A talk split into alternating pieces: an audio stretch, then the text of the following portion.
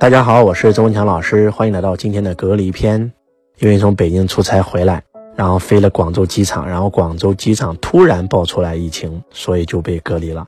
但是呢，所有的事儿发生在周老师生命当中，一秒钟这个情绪就没了，挺好啊，终于可以陪家人了，对吧？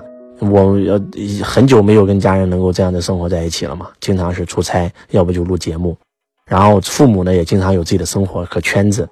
老爸经常出去玩，老妈也经常出去锻炼，很少家里能够聚在一起，跟自己的爸妈、跟自己的爱人、跟自己的孩子能够聚在一起，这个挺好。就是你知道周老师跟你们最大的区别是什么吗？我可以做到任何事发生在我身上，瞬间把这件事变成好事，瞬间把这件事变成工具来成就我，一切为我所用嘛。就这件事就垫高我了嘛，就瞬间把我抬高了。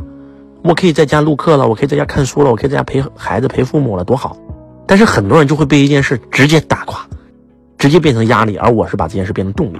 发生在我身上的任何一件事，我都会问自己：哎，我怎么用这件事？我怎么利用这件事？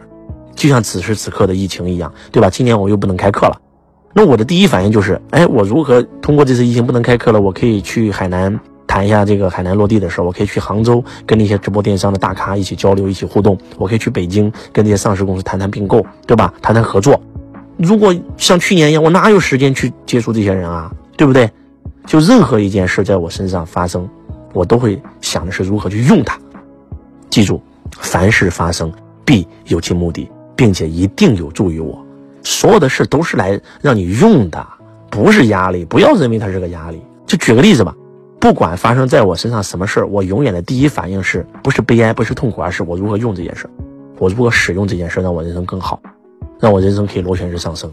如果你此时此刻也被隔离了，不要痛苦，不要害怕，啊，不要恐惧，那就是想想如何用隔离这件事儿来成就自己的非凡人生。当你一旦有了这个思维路径的时候，你的人生会瞬间螺旋式上升，就像周老师经常讲的那个故事一样，对吧？你掉到泥土里了。坑里了，别人要埋，把你活埋了。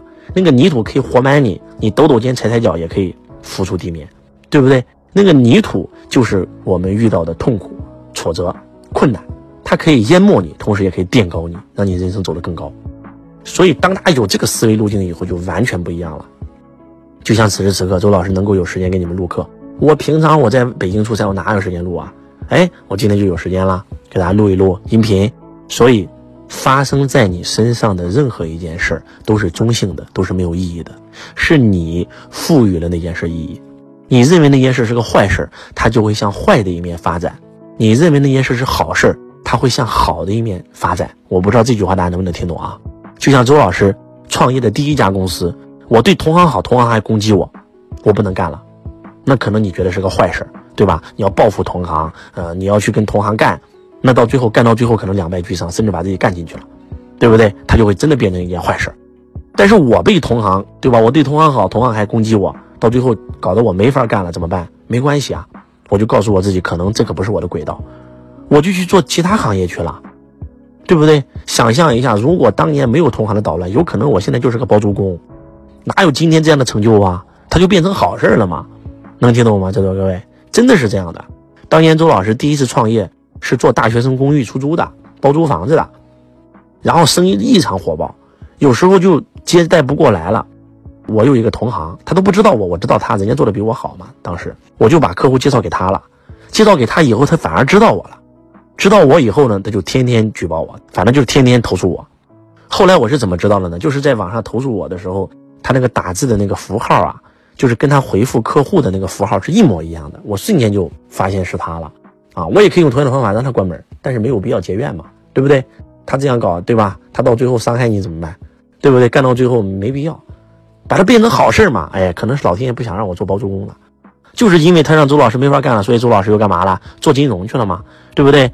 后来又做地产去了吗？对不对？后来做项目去了吗？对不对？啊，后来做心理咨询嘛，后来又做教育培训嘛。那我在后来的这个金融里面赚的钱，跟后来在这个做房地产项目里面赚到钱，跟在培训里赚的钱，那远远超过当年包租公赚的钱嘛，对不对？